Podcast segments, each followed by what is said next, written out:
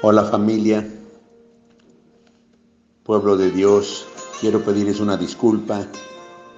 El día de ayer sí hubo mucho trabajo y, me afané y se me pasó que tenía que grabarles. Pido una disculpa, pero mañana domingo que yo descanso en enviarles, estaré enviando la que tocaba el día de ayer. Bueno, continuando con el estudio. Así que gracias, gracias por este tiempo maravilloso que podemos estar juntos escudriñando la palabra del Señor y agradecerle a Dios por lo bueno que ha sido con nosotros, porque Él es bueno y para siempre su misericordia. Continuamos con el verso 19. El título dice Jesús aparece a los discípulos. Recuerden que la primera en, en ver a Jesús fue María, aunque de principio no le reconocía, cuando le escuchó la voz, reconoció que era él. Verso 19. Cuando llegó la noche de aquel mismo día, el primero de la semana, o sea, el domingo, estando las puertas cerradas en el lugar donde los discípulos estaban reunidos por miedo de los judíos, vino Jesús y se puso en medio, en medio, y puesto en medio les dijo, paz a vosotros. ¿Por qué?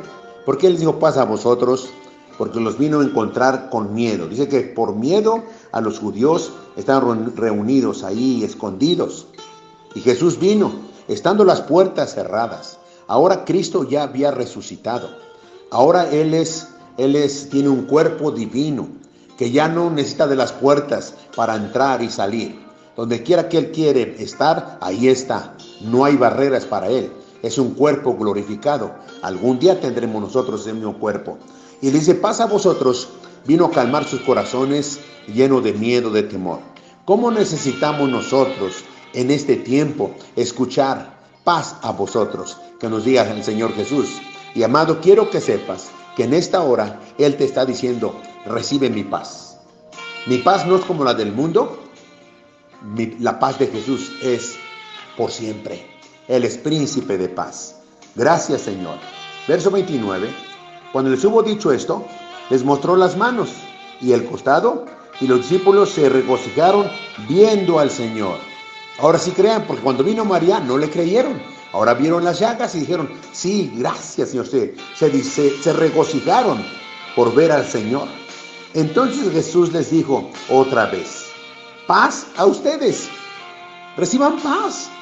Dejen a un lado el temor, dejen a un lado el miedo. Reciban la paz del Señor. Paz a vosotros. Como me envió el Padre, así también yo os envió. Nota, Cristo fue enviado por el Padre. ¿De dónde? Del cielo a la tierra.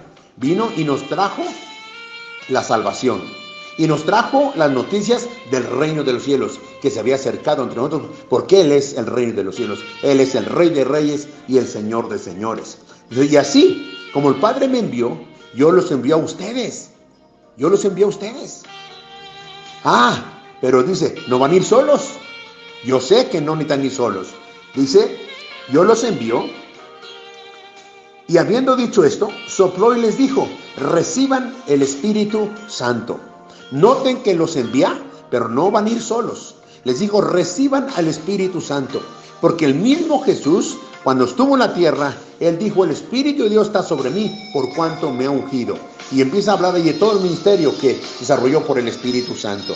Y tú y yo necesitamos recibir el poder, la llenura del Espíritu Santo para poder ir y compartir la palabra del Señor con denuedo, con autoridad, con manifestaciones poderosas del Espíritu de Dios. Y damos gracias al Señor.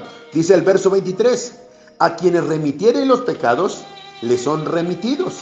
Y a quienes los retuvieres, les son remitidos. Ahora, este versículo, yo no te puedo explicar claramente lo que me quiere decir ahí, ¿verdad? Pero lo único que sí te puedo decir es que este versículo le pertenece a Jesús.